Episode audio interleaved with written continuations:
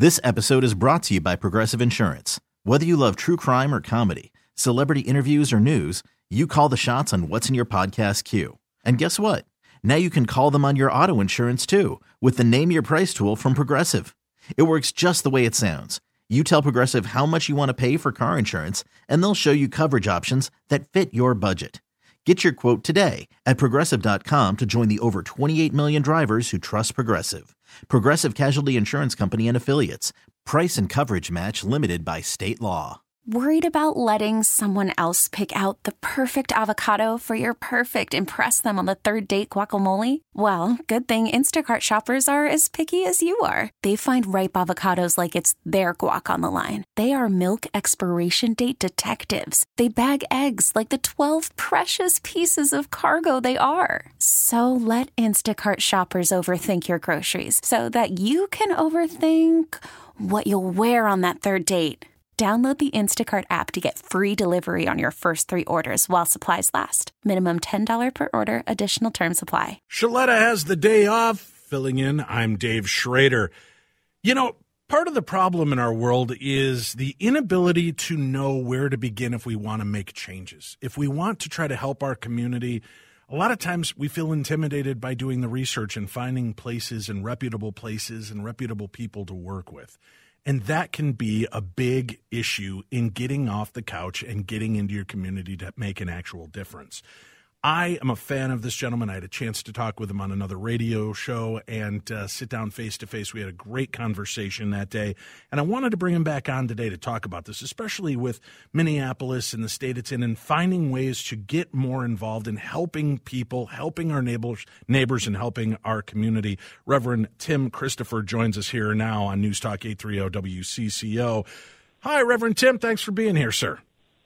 Well, thank you for having me on, Dave. I definitely appreciate it. It's great talking with you, catching up with you. I loved your openness, your awareness of the situations and the communities and the things that are going on around us and and finding ways to get out there. Do you find that a lot of people are hesitant to get involved in helping simply because they don't know where to begin? Yeah, I've, I've come to that realization uh, to see that, like you said, a lot of people just don't know where to start. Um, a lot of people try to get into it um, also, you know, in a way for the wrong reasons. Um, if you're going to come out and you're going to help the community, if you're going to do something, you, I've, I've found that uh, a lot of people don't do it from the heart. They do it to get clicks or to be on social media and things of that sort. So, in order to be a part of it and really be a part of it, you just got to leave yourself aside and, and go out and do the things that – that needs to be done. How do we get the groundswell grassroots effort from the neighborhoods and get people involved? Uh, is it just door knocking like it used to be? Is it is it you know obviously social media I would have thought would have been a good way by extending the the olive branch and seeing people out in the community doing work and people posting for clicks and posting for uh, acknowledgement, making more people aware of the things that are going on in their area. But I can see how you can see that as being counterproductive as well. Yeah, you know what? It, it's it's having um, neighborhood meetings. You know, it's it's getting out there and letting people know where they can help, what they can do, and and who to get involved with, and what organization to get involved with. You know, some of these organizations are out here; they're out here pretty much for themselves. Um, there's been millions and millions and millions of dollars dumped into uh, Minneapolis and you don't see any change. Um, because I feel I'm not I'm like I said I'm not talking for anybody else. I'm just saying what I see. Right. Um, I don't feel that that money goes to the right people, and I don't think, like I said before, I don't see it in a way of saying the right people are actually out here with their boots on the ground doing the things they're supposed to do to make the community better and the people in the community better. I think a large part of these people who are, are out here are out here uh, because they, they feel that they they can make a difference. True, but then they get to the point to where they understand that there's a, even a lot of people in the community that don't want to help, and it kind of you know make the people who are out here you know feel bad. I mean, I walked away. I mean, I I walked the streets back in 1996 uh, in Minneapolis when I lived right there on Third Street um, and I started seeing that you know I, I had really no help from the community at large, and it was taken away from my family. I had two boys at the time, you know, married to my wife, and it was taken away from them. And I'm trying to do everything I can to make the community better, but the community just do not want to come along and, and do the things that needs to be done. So it's also the community too. I lived in Minneapolis, uh, like I said a little bit earlier, 5226 Irving Avenue North in Minneapolis for Yeah. five five years, and loved the community. I, you know, we had a nice little starter home. Uh, the the neighbors were great. I actually knew my neighbors, Reverend Tim, if you could imagine that. And uh, this wasn't 40, 50 years ago. This was 25 years ago. And I lived there and we knew our neighbors. We watched out for each other. And, you know, we would have big block parties and everybody from the community around was welcome. And everybody stayed to clean up afterwards. And the ones that left and left the mess, the other neighbors didn't mind. We all had our garbage cans out on the street and we're picking up the, the plates and the napkins and the cups and, and moving on. And we, there was pride in the community, pride, uh, and, and, community meaning not just uh, you know being a middle class white male. It wasn't just a bunch of middle class white people that I was friends with in our neighborhood. It was the rainbow coalition my friend. We had everybody from every walk of life in our neighborhood and everybody got along. Everybody was able to come together to work and and do these things and we saw the commonalities as opposed to the derision and the the strife that's going on uh, and and seems to be so prevalent right now. Where do you think the breakdown came that people stopped with their concern about community and became more focused on the concern for the individual. I don't want to put in any more work than I have to. I don't want to have to do anything more than I have to, and nothing's going to get better. Seems to kind of just be the the cry of the day. Well, I I think, and and I'm glad you brought that up because that's the way it was. I mean, I lived on 2729 North Third Street. You know, I was right behind the the park Sure. there on on Lyndale. Um, and you know, if you drop below the 40s back in the day, that's where all the trouble was. If you stayed above the 40s, you could live a good life, and like you said, you can go outside, you can have a good time, you can enjoy you can enjoy your neighbor. You knew your neighbor, but you drop below the 40s, that's where all the the hooligans were at, and people who who looked at Minneapolis in a way of saying, "I'm going to do whatever I want," and they terrorized the community. And that started seeping up to the 40s, right? And the 50s. And people start going, wow, you know, I'm putting all this time into this community, and I have no community leaders that is going to push back on making my community something that it's really not. And it just, I mean, you could see the dark cloud leave, you know, the 20s and the 30s going up to the 40s and the 50s, up to where, where you was at, instead of it being the other way around, where the dark cloud, you know, disappears coming down on the, the, the 40s and the 30s and the 20s, you know, and all this ugliness and all the crime and the criminals, you know, went the other way and disappeared. But that didn't happen um, because the community was so pushed down by that time that you're talking about there was no coming back. There was no no one that actually wanted to step up because they was afraid. You know, you understand what I'm saying? They was afraid that, you know, if I spoke out, then they were to come to my house.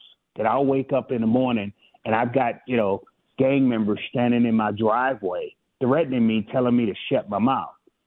And the normal everyday taxpayer, the law abiding citizen, just clammed up and said, "You know what?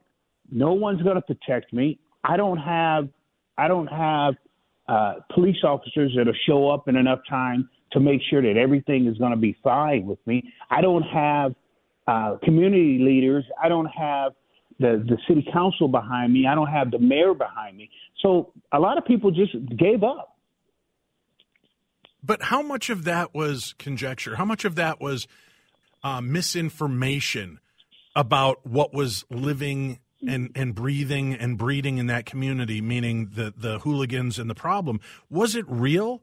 Was there that concern, or was it just fear that ran the people and pushed a lot of people out of the community. I I only moved just because I was outgrowing. I had a two bedroom house, um, and and I had a family, you know, uh, so I I just didn't couldn't afford to live there. I just moved about a mile down the road into Brooklyn Center, um, and and uh, bought a bigger house there for a while, but.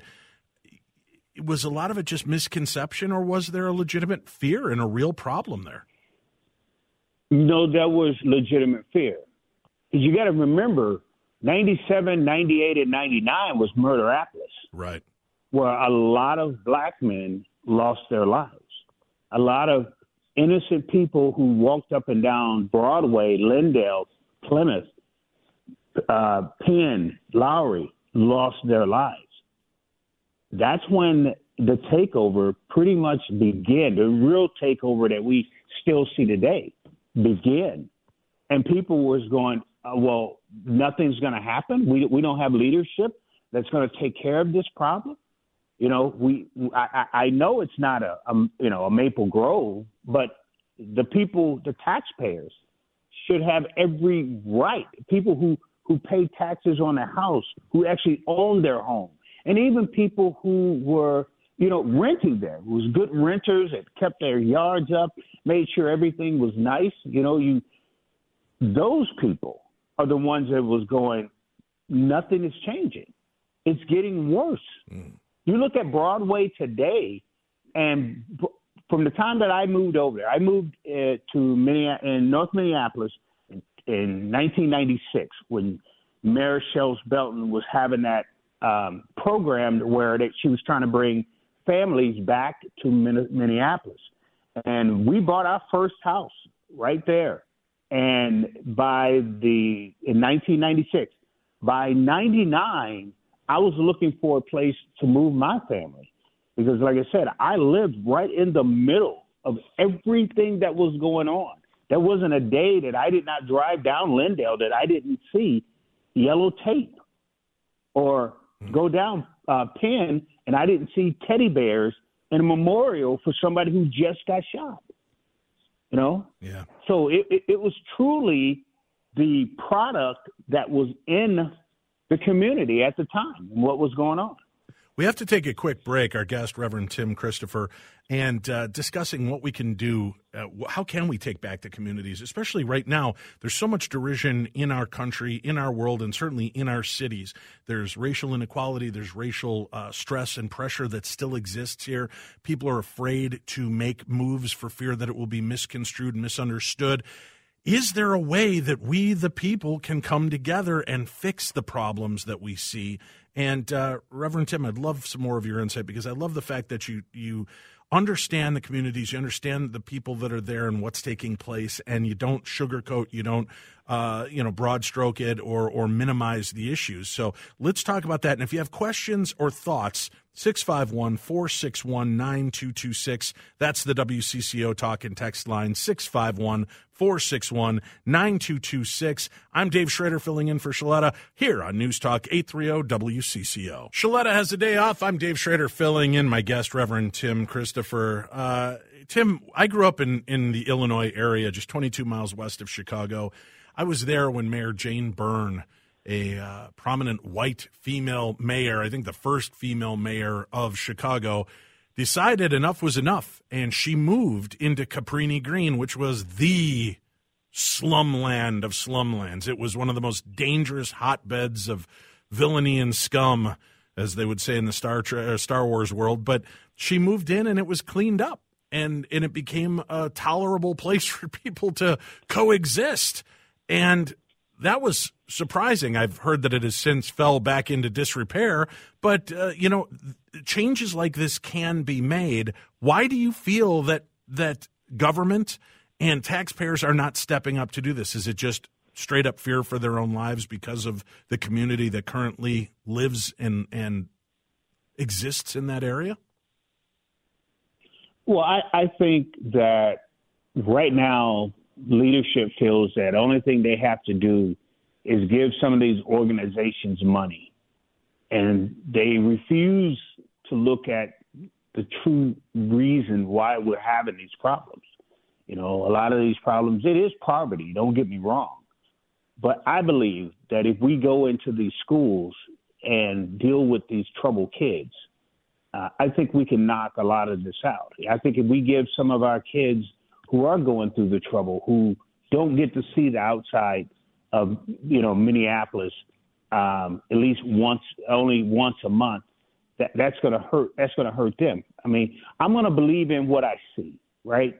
And if these kids had the opportunity, maybe to go to uh, a Maple Grove or Plymouth uh, or Hopkins or something like that for school, and get them out of this war torn area, you know, where they hear gunshots, where they they walking home from school and and some somebody drive up to them and think that you know this guy bullied him at some point in time and he want he want to punk him and things of that sort. They give these kids an opportunity to see that they can grow, then the community is going to grow.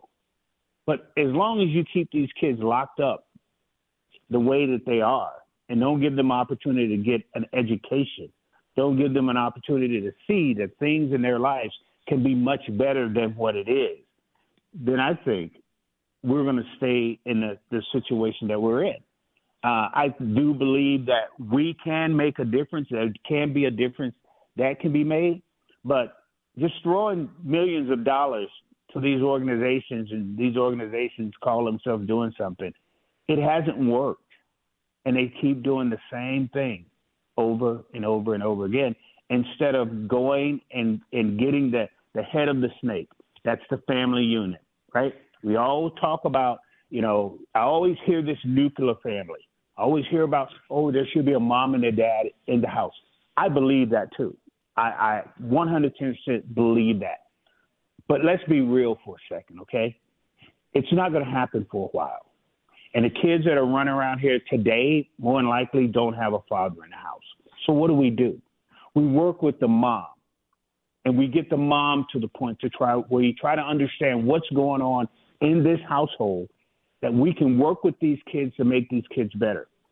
The big thing up at the the Capitol right now is SROs, correct? Oh, we need SROs in the school. It's not every kid in the school that that's a problem. They know who the problem kid is, Dave. They know who these kids are. Then why don't we work with those kids to make it better for them? Why can't we find programs to help the mom, to help the kid? So what do we do? We lock the school down, right? We we we fold the kid up or, or put him down on the floor where he can't breathe. And then we let that kid go back to the same problems that he was at the school with with those problems. Do you think? So now we let, let ahead, me ask real quickly. Then, do you think? You know, it's really easy as a middle class white man to stand back and point fingers and see the problems and say this, this, and this. I think that we've lost um, respect for authority on every level, yes. in every race. Yes. I don't think this yes. is a black problem. I don't think this is an Asian problem. I don't think this is a Hmong problem. I don't think this is a white problem. I think that we have gone so far to try to, um, and and I understand uh, an aspect of this, but you know, trying to lighten up on people and not hold them as responsible has been criminal in my eyes because that's right. You no longer have the sense of responsibility. Kids have no fear for authority, no respect for authority. Well, Dave, there should never be fear. Yes, there should. Fear is what teaches us not to put our hands on the fire. Fear is what teaches us not to jump on the fragile, you know, uh, ice water. We have to have a, a, a respectful fear of a situation to understand that there are repercussions for our actions. And if you have no respect or fear for the repercussions, you go to jail or you get killed. And that's not an answer that should happen for anybody. How do we, and I know these are big questions, I'm not asking you for the definitive answers, but how do we start to get this back? I mean, we have swung so far, and you said, you know, we, we know who the problem child is. Um, but everybody's so afraid to address it because I can't, you know, I can't single Josh Wheeler out because if I make Josh Wheeler feel bad about being Josh Wheeler, I can now be sued. The school district can be sued. These things can be sued because um, we've made Josh feel bad, and we can't do that. Which means then they become a victim of their own circumstances and of our own over concern. And instead of saying, that sucks. It's going to hurt his feelings. But you know what? I'd rather hurt his feelings today and have him learn to be a better person in the long run than to not say anything and let him continue to be a blight to everybody. And I don't mean you purposely, Josh. I was just using the name. Um, but people are afraid to make that step now, Reverend. Uh, how, uh, what do you what do you think we can do, or is this even fixable at this point? it, it is fixable, but again, Dave, we we have to start with the family, right? Because the people who are out in the streets causing problems, causing trouble, have a family. They go back to a house, and that house is probably rife with problems, rife with trouble. You know, maybe mom and grandma is in that house raising boys, and it's hard to raise boys. So these boys can run all over place and do whatever they want and act any way they want to act. And the next thing you know, here they are out here in the streets doing whatever. They, there is no there is no leadership we, we've lost the ability to be leaders all the way around, where there's leaders in the House, where there's leaders at the, the, the city council, where there's leaders at the, the Capitol. We don't have any leaders anymore. So because we don't have any leaders anymore, they, we, we're able to run out and do whatever we want. And because we're able to do whatever we want, we have some out there going, don't punish them because we failed. Right? Right. And because we failed them, we can't put them in jail because we failed them. We, we, we can't make them feel bad because they're doing the wrong thing. Wrong is wrong. Right. You shoot and kill somebody, you needs to go to jail. Mm-hmm. There is no bargaining at all. You go to jail. That that's just how it works. It's always been that way. And it shouldn't be one of these, oh well, we put so many black men in jail. We can't keep filling the prison up with black men.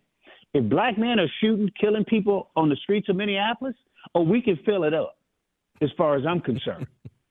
people know good from good from bad. Right. It, it, I mean that that's that's just how it works. You learn that at five years old, right? Mom tell you don't do something, you do it. Mom spanked that hand.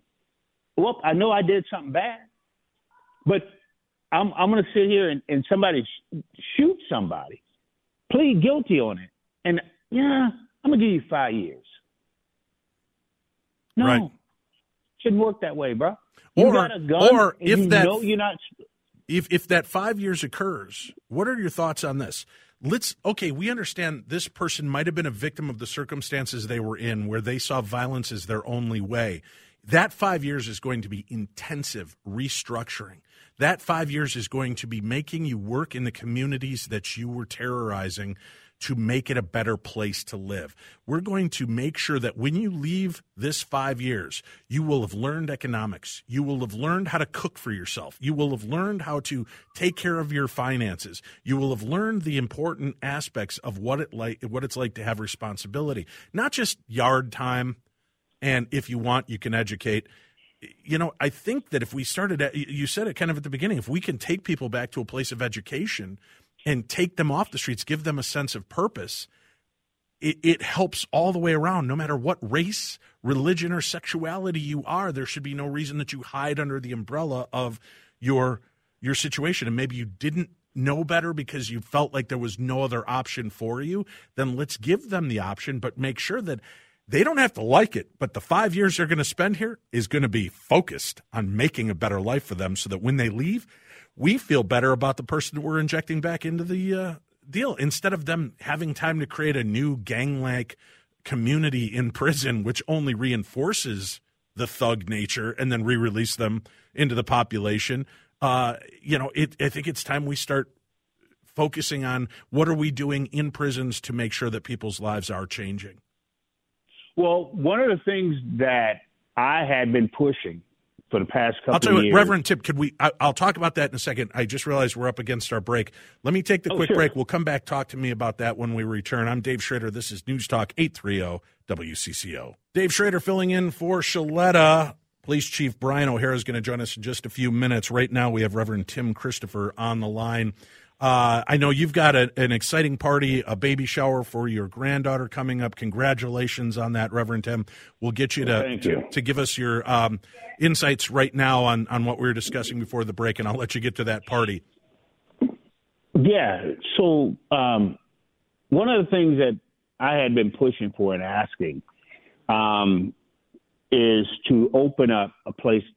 You know, we had a totem town at one point in time where we can send our kids to that was having trouble, having problems, and um, I've been uh, an opponent push to bring that back, but do it in a military style, right? You you send these kids, uh, these troubled kids, to a place like that. You get them up at a certain time. They go to bed at a certain time. They they they are in a military style place versus just sending them to daycare because that's basically what Right. they pretty much call it. And then you just let them out. They don't come out with a GED. They don't come out with any type of special skills than being, you know, worse than what they were when they was going in there because they can get together and talk about what they want to do when they get out. That's what we need. We need something that we can rehabilitate these kids. Just like you send a, a, a young man into the military. The military scripts this young man down, this this young man, and then build a man. And when you come back, that's what you are. You're a man. And that's what needs to be done now. We can't get these kids get in trouble and then we put them in juvie for a year maybe and expect them to come out of juvie being angels.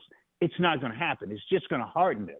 But if you go and you give them something to work towards, to work for, Structure. I believe we can exactly. I believe we can make a difference that way. But see, we have to get to the point to where we really want to do this. This can't be one of those things. Oh, we're hurting the kids, and we're, they're going in these places, and, and we got them locked up, and uh, we can't do that. We can't do that anymore. Those days are over with. We have to get to a point to where we're sitting there saying, this is for the benefit of this kid.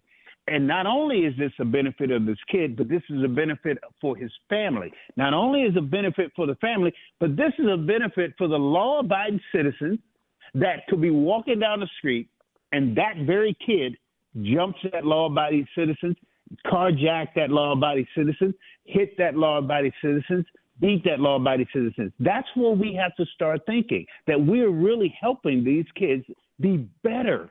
And when they get older, they can be citizens. Even though they made mistakes back back here, they can be true citizens.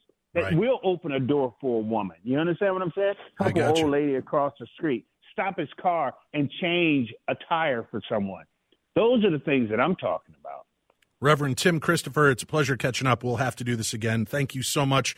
Congratulations on this big day for you and your family, and stay safe out there. Thank you for all the good you're doing for the community.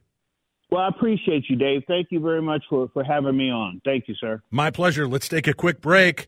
When we come back, Police Chief Brian O'Hara joins us. Minneapolis police are taking an aggressive stance against a surge in armed robberies. What does that mean? We'll find out next on News Talk 830 WC. This episode is brought to you by Progressive Insurance. Whether you love true crime or comedy, celebrity interviews or news, you call the shots on what's in your podcast queue. And guess what? Now you can call them on your auto insurance too with the Name Your Price tool from Progressive. It works just the way it sounds. You tell Progressive how much you want to pay for car insurance, and they'll show you coverage options that fit your budget. Get your quote today at progressive.com to join the over 28 million drivers who trust Progressive. Progressive Casualty Insurance Company and Affiliates. Price and coverage match limited by state law. Worried about letting someone else pick out the perfect avocado for your perfect impress them on the third date guacamole? Well, good thing Instacart shoppers are as picky as you are. They find ripe avocados like it's their guac on the line. They are milk expiration date detectives. They bag eggs like the 12 precious pieces of cargo they are. So let Instacart shoppers overthink your groceries so that you can overthink what you'll wear on that third date. Download the Instacart app to get free delivery on your first three orders while supplies last. Minimum $10 per order, additional term supply. I'm Sandra, and I'm just the professional your small business was looking for. But you didn't hire me because you didn't use LinkedIn jobs. LinkedIn has professionals you can't find anywhere else, including those who aren't actively looking for a new job but might be open to the perfect role, like me. In a given month, over 70% of LinkedIn users don't visit other leading job sites. So if you're not looking on LinkedIn, you'll miss out on great candidates like Sandra. Start hiring professionals like a professional. Post your free job on linkedin.com slash recommend today. CO. Welcome back to the program. This is the Sheletta Show. I'm Dave Schrader filling in. Headline Minneapolis police take aggressive stance against surge in armed robberies. Minneapolis police are adopting a proactive approach to combat a recent surge in armed robberies, shaking up their strategy to ensure safer outcomes. Police Chief Brian O'Hara revealed that squads will now flood reported robbery scenes, aiming to identify and stop suspects while maintaining a strong presence in these high crime areas.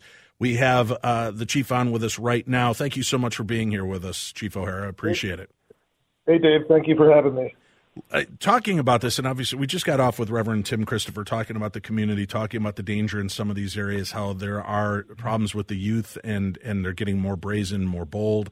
Uh, and to yeah. read this article where you just recently had 17 uh, year old suspects, both wanted on multiple arrests, and uh, all of these crimes taking place, and it's it's going younger and younger. Is this becoming a, a true pandemic uh, amongst the young with the violence and and uh, gun crimes and things that are taking place? Well, I've been the police chief uh, in Minneapolis for 15 months, um, and it's been disturbing the entire time I've been here. There's been ebbs and flows, some ups and downs. I, I think in general, uh, it is better today than it was six or seven months ago. Um, when I first started, uh, we had a 12 year old boy in a sh- stolen car that was shot two different times within about a month or so, and he been he had been arrested in between. And you know, uh, I mean, that that's a situation where mom was just begging for help, and there was nothing we could do. Mom was literally begging the police to hold her kid because she couldn't control him. And I've been to I can't tell you how many scenes I've been to where you know children younger than these 17 year olds have been shot and killed, have been in stolen cars that crashed, wrapped around a tree, in comas or died, um, and it's just uh, it is a sad state of affairs because this is a situation that is predictable, so therefore it should be preventable. Um, you know, a lot of even this this robbery spree, uh, this spike in robberies that we've seen over the last uh, you know week and a half or so. Um, we've done our our civilian analysts, our investigators have worked very hard with their partners and neighboring agencies because this is affecting other towns as well. Don't think this is just happening in Minneapolis because it's not. Um, and through that collaboration, they've identified a number of actors that are involved um, and it's just sad because so many of them are ones that we have arrested before, and not for silly misdemeanor things, for carjacking, uh, for gun crimes, uh, for for robbery and shootings. So uh, that that's the part that's disturbing, and I'm certainly, I'm sure that we're not the only piece of government uh, that has noticed a problem with these individuals. You know, uh, just over the short time I'm here. I'm sure they've had issues with school, and I'm sure you know there's cases where child services must be involved. So it's just um, it's frustrating um, when we're in this kind of mess, and uh, you know. It just feels like the rest of the system is has been ineffective at dealing with it.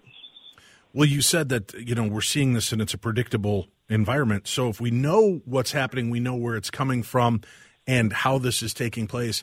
Are we seeing a trend towards what is causing the uptick in these type of violent crimes? Is there some other correlation that's going on currently that we could say, you know what? We've got these billions of dollars sometimes that are relegated to programs and plans out there that maybe aren't going to the right place. If we have more help in this area, we can contain these issues or we can educate people better or help even the, the, the perpetrators so that they can find another way in another life. Yeah. I mean, I'm obviously I'm the expert on running a police department. I'm not the expert on all these different programs that exist. I know there's been a, a tremendous, in, you know, emphasis uh, on trying to support other programs. So I won't speak to that. But what I can tell you that I think any person on the street uh, could tell you, particularly those who have been victimized, those who live in neighborhoods uh, where where they know people who've been victimized, is look. I mean, especially about two years ago when this whole issue with uh, Kias and Hyundai's being able to be stolen easily exploded on social media, kind of went out of control. What was happening was you know, aside from people seeing the chaos in neighborhoods that results from that, from kids driving stolen cars recklessly, uh, you know, what, what happens is the police were making arrests, and the kids involved were quickly learning it was catch and release, catch and release.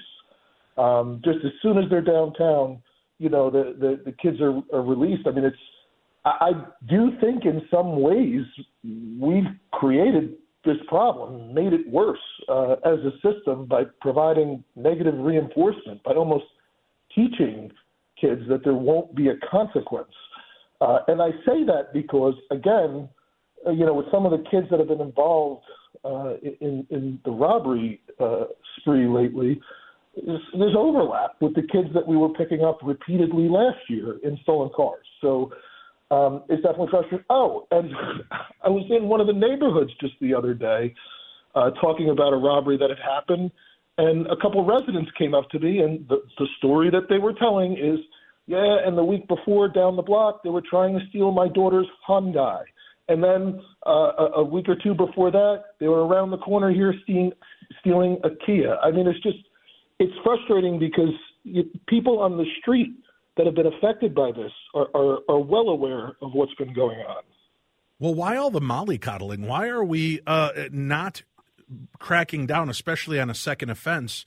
So it's not just catch and release. Is it just lack of, of manpower? Is it lack of, of jail cells? Is it lack of uh, rehabilitation programs for the youth and, and the people that are committing these crimes?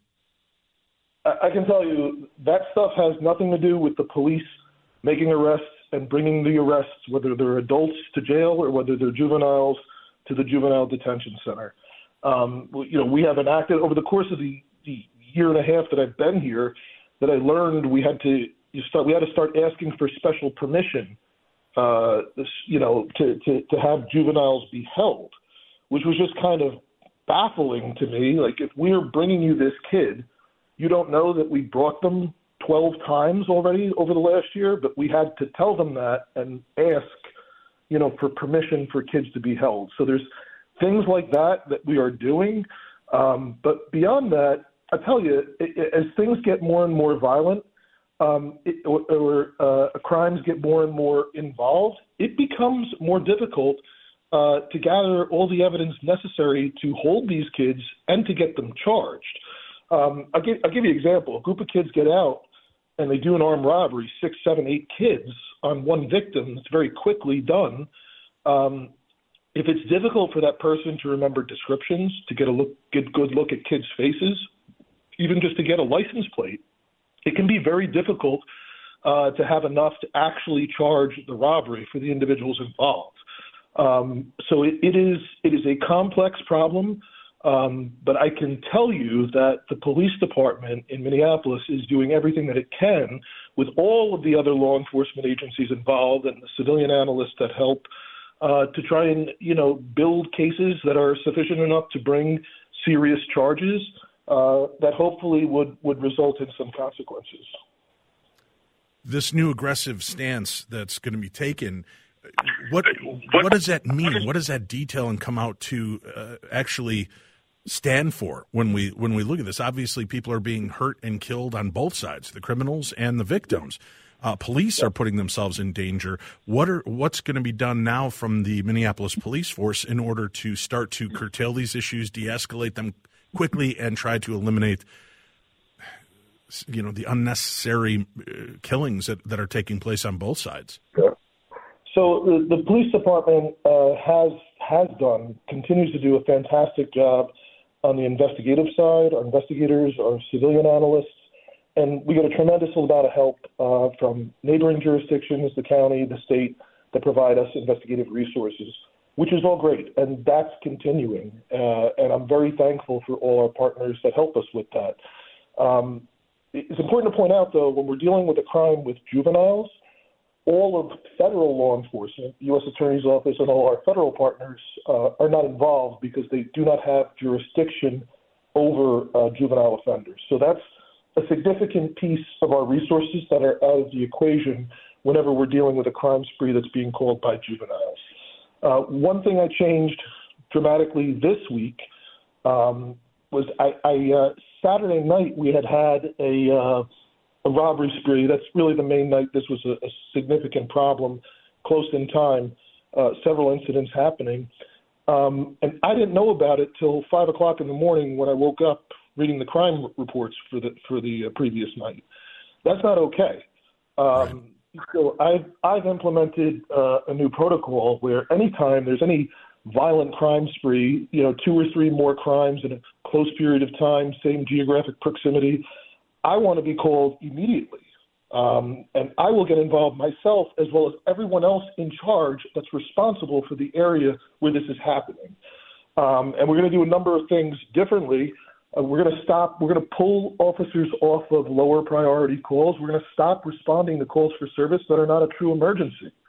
Um, if it's not something that uh, it was something that happened already, and all that's needed is a report. It's going to have to wait um, so that we can get as many officers as we can to flood an area, flush these uh, suspects out, and hopefully make an arrest close in time to uh, to when the crime occurs. Because I think that would be uh, that tends to be more helpful, catching people with the proceeds of the robbery in the robbery vehicle, that kind of thing is helpful, uh, you know, in terms of building the case. Correct. But also, Correct. the more important thing is we want it to stop. Um, and and while everybody knows we are short hundreds of police officers in the city, that is not going to be an excuse. Um, we're going to double down and do absolutely everything we can, and I'm very confident uh, with the with the dedication of the members that we have, we will win, and we will defeat this uh, this recent spike we've been seeing. Uh, may God be with you and the force that are dealing with this. Only two minutes left here, uh, though, Chief, and I'm wondering if you could tell us what can people do that want to help start turn yeah. around their communities? What can they do that will be taken seriously and um, will actually, uh, like you said, you had a mother wanting her child to be held accountable and held up, but it seems everybody throughout all of this feels very vulnerable and very weak. Yeah, yeah.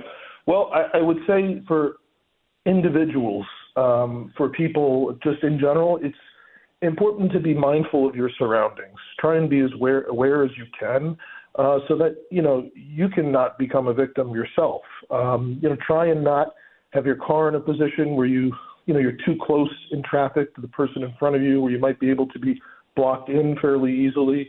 Um, and be aware of suspicious activity and report it to us, uh, you know, if, if you can. But if um, if you should be a victim of crime, because that's something that's always going to be a risk uh, in the world that we live in, particularly if you live in any city in this country. Um, you know, it's important to remember. Most important thing to remember is property can be replaced. Right. Right. So I, I think the number one thing that people should do is just try to be calm and as, as observant as possible. Uh, try and remember distinguishing characteristics. Try and remember descriptions and clothing. Try and get a license plate uh, if you possibly can, because I think those are things that are very helpful. That's just, you know, for people that are totally unsuspecting, um, it, it can be, it, it is absolutely terrifying, and it's not the first thing that pops into somebody's mind. Agreed. Thank you so much, Chief. Uh, we appreciate you taking the time to talk with us and give us a little bit more insight on that. Police Chief Brian O'Hara. We have to take our final break uh, for the top of the hour. We'll come back. We're going to be joined uh, by Matt Peterson, United Healthcare Children's Foundation, talking about medical grants that are available for children in need. We'll do that next, right here on News Talk 830 WCCO. This episode is brought to you by Progressive Insurance. Whether you love true crime or comedy, celebrity interviews or news, you call the shots on what's in your podcast queue. And guess what? Now you can call them on your auto insurance too with the Name Your Price tool from Progressive. It works just the way it sounds. You tell Progressive how much you want to pay for car insurance, and they'll show you coverage options that fit your budget. Get your quote today at progressive.com to join the over 28 million drivers who trust Progressive. Progressive Casualty Insurance Company and Affiliates. Price and coverage match limited by state law. We really need new phones. T Mobile will cover the cost of four amazing new iPhone 15s, and each line is only $25 a month. New iPhone 15s? Only at T Mobile get four iPhone 15s on us and four lines for 25 bucks per line per month with eligible trade in when you switch.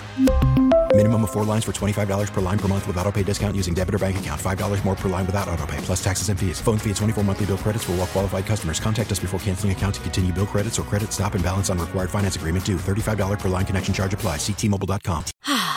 Spring is a time of renewal, so why not refresh your home with a little help from Blinds.com? We make getting custom window treatments a minor project with major impact. Choose from premium blinds, shades, and shutters. We even have options for your patio, too. Blinds.com invented a better way to shop for custom window treatments. There's no pushy salespeople in your home or inflated showroom prices. Our design experts can help you find the perfect window treatments on your schedule. We'll even send free samples directly to you. Plus, we can handle the measuring and installation for you. Unlimited window treatments installed for just one low cost. And with Blinds.com, you'll always get transparent pricing, no hidden fees. Our free shipping and 100% satisfaction guarantee can put the spring back into your step and into your home, too.